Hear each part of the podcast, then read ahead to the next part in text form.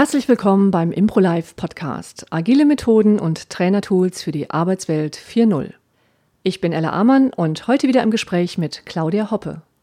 Herzlich willkommen. Wir sind bei Folge 21 des Impro Live Podcasts. Diesmal wieder mit Ella Ammann und Roland Trescher und äh, mit mir, Claudia Hoppe. Wir fangen heute ein neues, beziehungsweise wir fangen heute an, über ein neues Lern- und Entwicklungsfeld zu sprechen, nämlich über das Lern- und Entwicklungsfeld Führung und Selbstführung. Und der erste Leitsatz in diesem Feld heißt Statusbewusstsein erlangen. Ähm, Status ein ganz interessantes und wichtiges Thema im Impro-Theater. Für die Hörer, die ähm, noch nie irgendwas mit Impro zu tun hatten, äh, könnt ihr ganz kurz erläutern, was man unter Status im Impro-Theater versteht.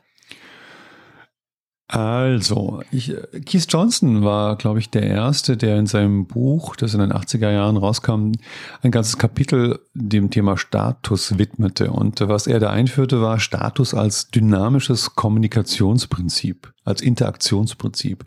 Seine Hypothese ist, ähm, sobald zwei Menschen interagieren, ähm, wechselt der Status, wie bei so einer Wippe, die Statuswippe. Und ähm, das wiederum bestimmt, inwieweit sozusagen die Wippe beweglich ist, bestimmt auch darüber, wie gut die Kommunikation läuft oder im Impro-Theater, wie die Geschichte sich entwickelt, weil ich kann mit Statusveränderungen auch eine Geschichte steuern. Das war so das Neue, was dann auch in das Applied Improv ähm, seinen Weg fand. Also es unterscheidet sich ähm, von dem sozialen Status, den wir üblicherweise kennen, oder dem, ja, dem hierarchischen Status in Unternehmen. Und das macht es immer so ein bisschen kompliziert, da wirklich die Differenzierung äh, sauber durchzuführen, weil ich natürlich mit dem mit dem Impro-Status, nennen wir mal so, ähm, mehr Möglichkeiten habe. Ja? Der ist veränderbar, der ist flexibel, der ist dynamisch. Und genau. Nichtsdestotrotz genau. geht es auch beim Impro-Status um Hierarchie, meines Erachtens. In Szenen, es geht um, äh, wenn man in Applied Improv geht, auch so ein bisschen um Machtverteilung, meines Erachtens. Ähm, und auf der Bühne ganz klar um die äh, äh, äh, welchen Platz in der Hierarchie nehmen die Figuren gerade ein und damit zu spielen, zum Beispiel eben mit der Statuswippe und das dann für Storytelling. Ich würde mal sagen, das ist die Makroebene. Und mhm. es gibt eben eine Mikroebene und äh, die finde ich wirkungsvoll und äh, sehr nützlich, auch im, im, im, im Unternehmens- oder im Trainingskontext. Mhm. Und wie, wie, wie genau sieht diese Mikroebene von Status aus für dich oder für euch? Kannst du es nochmal erklären? Ich habe es jetzt nicht verstanden. Ähm, naja, äh, die Makroebene hat man ja gesagt, ist so ein bisschen dieses Thema, äh, es geht um, um den Platz genau, in der Hierarchie. Ja, und, jetzt genau äh, das haben wir gemacht. Also ich, ach so. Ich habe genau, ich hab ein bisschen gespielt. Voll ne? ausgetrickst. Ne? Genau, wenn ich sage, kannst du das nochmal erklären? Ich habe das nicht verstanden. Ne? Das ist die Frage, wie, wie sage ich das? Ne? Kann, kannst du das nochmal erklären? Ich habe es nicht verstanden. Dann gebe ich mich runter und gebe dir einen höheren Status. Ich kann das sagen, kannst du das bitte nochmal erklären? Ich habe das so nicht verstanden dann setze ich deinen Status runter. Und das macht unbewusst eine emotionale Veränderung bei dir. Und das sind diese Mikrogeschichten, diese mhm. Mikrospielchen, die wir ständig unbewusst spielen, ja, die unsere, unsere alltägliche Kommunikation auch bestimmen. Und das, was Keith Strong sagte eben auch, dass im Prinzip jeder Redeakt ein Versuch ist, den Status zu heben oder zu senken oder zu halten. Solange ich rede, habe ich den Status. Und du nickst brav und akzeptierst meinen höheren Status. Man sieht es natürlich jetzt nicht. Ne? Und, und in Anlehnung an Watzlawick ist es, wir können nicht nicht im Status sein. Du, Doch, wenn ich alleine bin, entschuldige. Welchen Status habe ich alleine in der Wüste?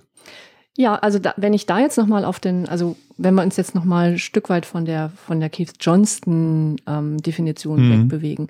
Und auch da äh, gehe ich gerne nochmal auf so eine Mikro-Mikro-Ebene runter, weil ich ja immer als Neuro, mhm. na, ne? genau, Neuro. Neuro und biologisch und so und körperlich und so weiter, also wo, wo ich da erstmal anfange, wenn ich von einem Selbstführungserlebnis spreche, ist ja auch ein Stück weit, wenn ich mit mir in der Wüste bin, auch dort kann ich ein Statuserlebnis haben. Nämlich zum Beispiel eine Wüste lädt mich äh, total dazu ein, sie in unterschiedlichen, ähm, in, mit einer unterschiedlichen äh, Präsenz wahrzunehmen. Also wenn ich jetzt zum Beispiel der, ähm, der Status meiner Sinne, also ich gehe immer, immer erstmal von einem körperlichen Status aus. Also ich schaue, bin ich mit der Wachheit oder mit der Präsenz, jetzt kommen wir, da kommen jetzt immer wieder diese Rückbezüge zu der Inner Work. Also wir, wir nehmen jetzt quasi immer wieder Elemente aus der Inner Work auf und schauen mal, was macht das jetzt hier auf dieser ganz praktischen Ebene mit uns. Das heißt, wenn ich jetzt äh, meine Sinne so weit reguliert habe, dass ich mit meiner Wahrnehmung eher im Innen bin zum Beispiel.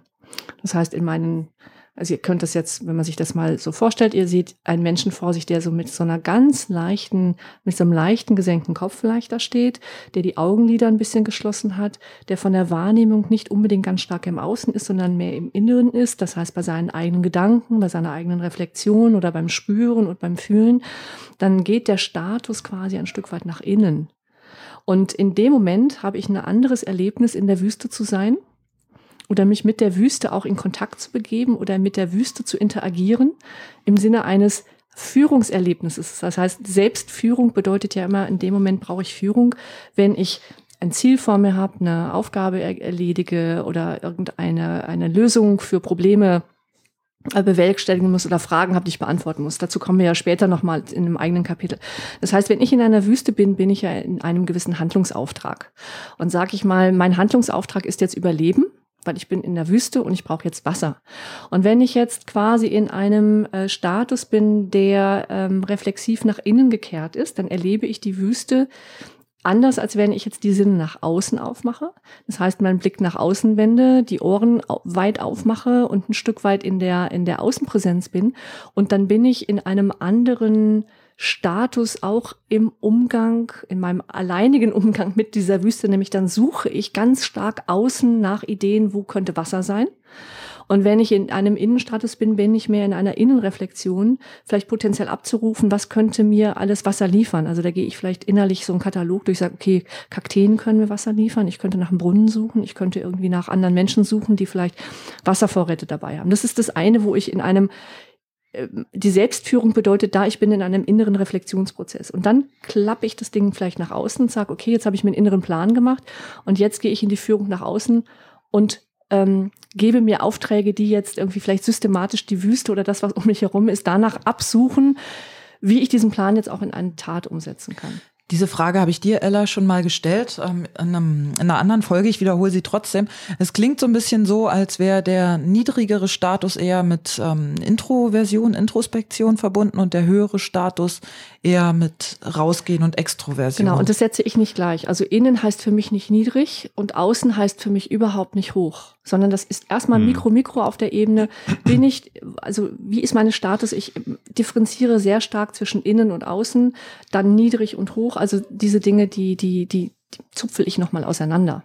Das setze ich nicht mit, mit einem kleinen. Also wenn einer für mich nach innen konzentriert reflektiv ist und dann auch im Umgang in der Kommunikation mit jemand anders, der vielleicht eher außen gerade ist, halt das heißt es für mich nicht niedrig und hoch. Niedrig und hoch hat eine Wertung. Genau. Eben. Und das, das, das ist. Äh, Deswegen das ist, ist Status so ein Triggerthema, ja, finde ja, ich. Das, das ist was, so, bei was vielen. sofort bei vielen so Emotionen hochkommen lässt. Mhm. Ich werde doch nicht runtergehen im Start. Also, mhm. und, Entschuldigung. Was ich immer da merke, eben bei diesem Statusmodell, äh, in unserer Gesellschaft sind wir darauf trainiert, den Status immer höher zu bekommen. Mhm. Ja, du hast sozialbedingt, ne? ne? gesagt mit den mit dem äh, äh, mit dem Vorstandsvorsitzenden beim Training, dass genau. die nur äh, äh, wissen wollten, ne, was. Ja, die äh, Frage ist, wie, wie, wie können sie noch mehr höheren Status gelangen, um Kontrolle auszuüben? Und äh, die die das Potenzial dieses Statusmodells liegt eher darum, flexibel damit umzugehen, nämlich welchen Vorteil hat das, wenn ich meinen Status auch mal nach unten gebe, ja, um da wieder sozusagen Beweglichkeit reinzubekommen, ne? eine Deeskalation auch mal äh, zuzulassen etc., mhm. ne? damit der Prozess auch weiterlaufen kann, sich wieder äh, genau. Ich, ich glaube, der erste Schlüssel ist tatsächlich, wie ihr gesagt habt, diese Wertung daraus zu nehmen, ne? also mhm. niedrig und hoch eben nicht zu bewerten. Das Problem ist aber, dass gesellschaftlich, wie ihr ja auch gesagt habt, der immer nach dem höheren Status gestrebt wird, nach der Kontrolle, nach der Dominanz, nach der Macht, Alpha-Tier, bla bla bla. Ähm, deswegen ist das ganz schwierig, da Aber das betrifft Wertung ja auch nur einen Teilbereich. Aber wir kennen doch alle Beispiele. Wir kennen doch alle Beispiele jetzt auch in der Politik oder äh, auch in unserem Umfeld, wo ähm, Menschen ähm, ihren Status derartig hochschrauben, dass es irgendwann in der Wahrnehmung der anderen kippt. Hm. Und das heißt, dass da gehören immer zwei dazu. Äh, der eine, der den seinen Status hochschraubt und hochschraubt und hochschraubt, ja, tiefer gelegter GTI mit Fuchsschwanz und sonst und irgendwann lacht man nur noch drüber, weil er sozusagen ähm, kippt und nicht mehr wirkt. Ja, von daher ist es interessant, weil ähm, Politikern sieht man es manchmal, also wie das dann plötzlich umschlägt, auch, oder auch bei Hollywood-Stars oder sowas, ja, wie ja, es plötzlich umschlägt in so eine negative Wahrnehmung, ja, und die merken es oft gar nicht. Und das ist das, was für mich Status Selbstbewusstsein auch äh, beinhaltet, nämlich ein Gespür dafür zu kriegen, eine Wahrnehmung dafür zu bekommen, wie bewege ich mich in diesem Statusgefüge. Hm. Genau. Und da ist erstmal, also wenn wir im Training anfangen, und deswegen lassen wir erstmal Diskussionen von hoch und niedrig total weg, sondern fangen erstmal an mit innen und außen, nah und fern. Ja, das ist so warm und kalt. Wir, wir nehmen erstmal einzelne Qualitäten wahr. Das ist eine Dualität erstmal, ne? Genau. Und dass wir einfach in dieser, ähm, in dieser Wechselwirkung uns wahrnehmen. Das heißt, wenn ich zum Beispiel, jetzt machen wir aber klassisch, es wird ja Impro ganz viel für Präsentationstrainings benutzt. Wenn, es macht einen großen Unterschied, ob ich jetzt ähm, einen Teilnehmer dafür sensibilisiere, geh doch mal mit einem äh, Hochstatus auf die Bühne und fang von dort deine Präsentation an, dann wird er garantiert auf eine Art von Mimikry oder Maske zurückgreifen von dem, was er unter einem Hochstatus versteht. Das heißt, er wird es nicht von innen füllen, sondern er wird es mit einem Bild füllen. Und das hatten wir ja auch schon mal bei Inner Work. Also wie, wie löse ich mich erstmal von diesen ganzen äh, Rollenbildern. Wenn ich ihm aber sage, wenn du jetzt auf die Bühne gehst, dann ähm, geh doch mal auf die Bühne und richte deinen Blick auf die erste Reihe im Publikum, auf die dritte Reihe im Publikum, auf die zehnte Reihe im Publikum. Wenn du jetzt auf die Bühne gehst, ähm, geh doch mal mit dem Bewusstsein auf die Bühne, die, die Ohren ganz weit aufzumachen und die Geräusche noch in der letzten Reihe zu verstehen und zu hören.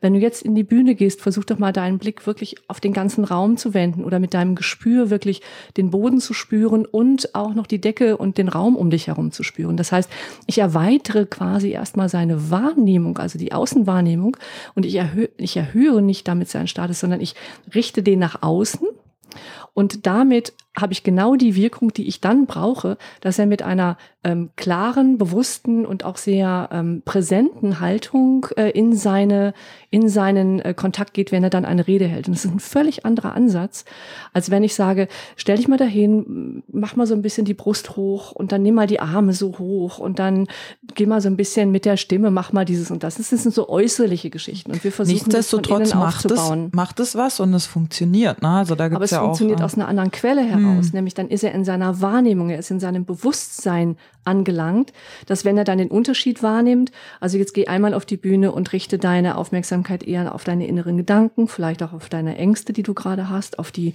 auf das Potenzial vielleicht der, der, der Urteile. Also viele Menschen, die Präsentationsschwierigkeiten haben, haben Angst davor, negativ bewertet zu werden. Es macht einen großen Unterschied, ob ich mit dieser Angst oder mit diesen inneren Gedanken auf die Bühne gehe. Habe ich einen anderen, habe ich einen anderen Ausdruck, einen anderen Statusausdruck, als wenn ich äh, einfach nur mit Neugierde und Interesse auf die Bühne gehe und sag mal schauen, wer heute da ist. Und ich schaue einfach mal alle an und ich begrüße erstmal alle mit einem Blick und einem Lächeln. Und das ist eine andere Ausrichtung auch von Denken und Handeln, was dahinter steckt. Und dazu kommt noch, wenn ich jetzt äh, mit der Herangehensweise, die Ella gerade beschrieben hat, ähm, Status lerne wahrzunehmen und zu nutzen, bin ich flexibel. Wenn ich jetzt, ne, ich sonst habe ich feste Verhaltensmuster, ich mache das, tu jenes, dann habe ich ein Schema, das ich erfülle. Das mag für eine Situation A vielleicht passen, aber in der Situation B ist vielleicht ein ganz anderes Statusverhalten von mir erforderlich, um auf mein Gegenüber umzugehen. Und da bin ich natürlich mit dem mit dem Statusbewusstsein, in, in dem Sinne, wie wir es gerade besprechen, viel flexibler und situativer ja. ähm, und ich lerne vor allen Dingen meine Führungsinstrumente zu verändern. Im, im klassischen Sinne oder im alt hergesehenen Sinne sind Führungsinstrumente vielleicht sowas wie, ich sage jetzt mal ganz platt, Autorität. Und das neue Führungsinstrument wäre, setze deine Sinne ein. Setze deine Qualität der Wahrnehmung ein, setze deine setze deinen Körper ein, setze deine Stimme ein oder setze deinen Blick ein, setze dein inneres Interesse ein. Also das sind neue moderne Führungsinstrumente, die wir dann erstmal bewusst machen, die wir dann trainieren, die wir üben, deren Einsatz wir experimentieren. Und das ist, glaube ich, das, was wir auch wiederum mit diesem Paradigmenwechsel verbinden, dass wir Selbstführung erstmal unter einem ganz anderen Blick interpretieren, als das konservativ vielleicht früher auch mit diesen ganzen klassischen Statusbildern verbunden war.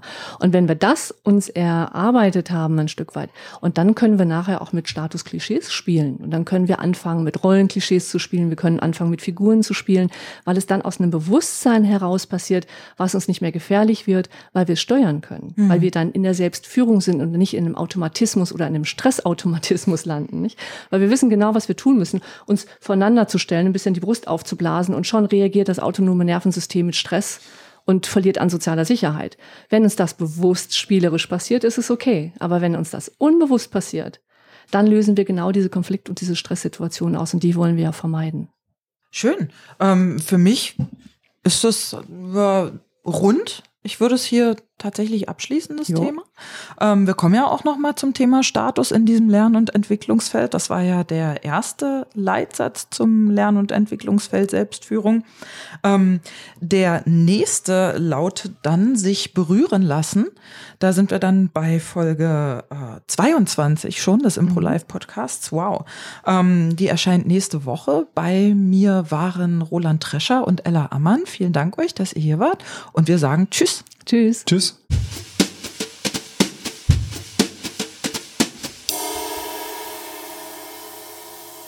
Mehr Infos über die Impro Live Akademie und unsere Angebote findet ihr online auf www.impro-live-akademie.com.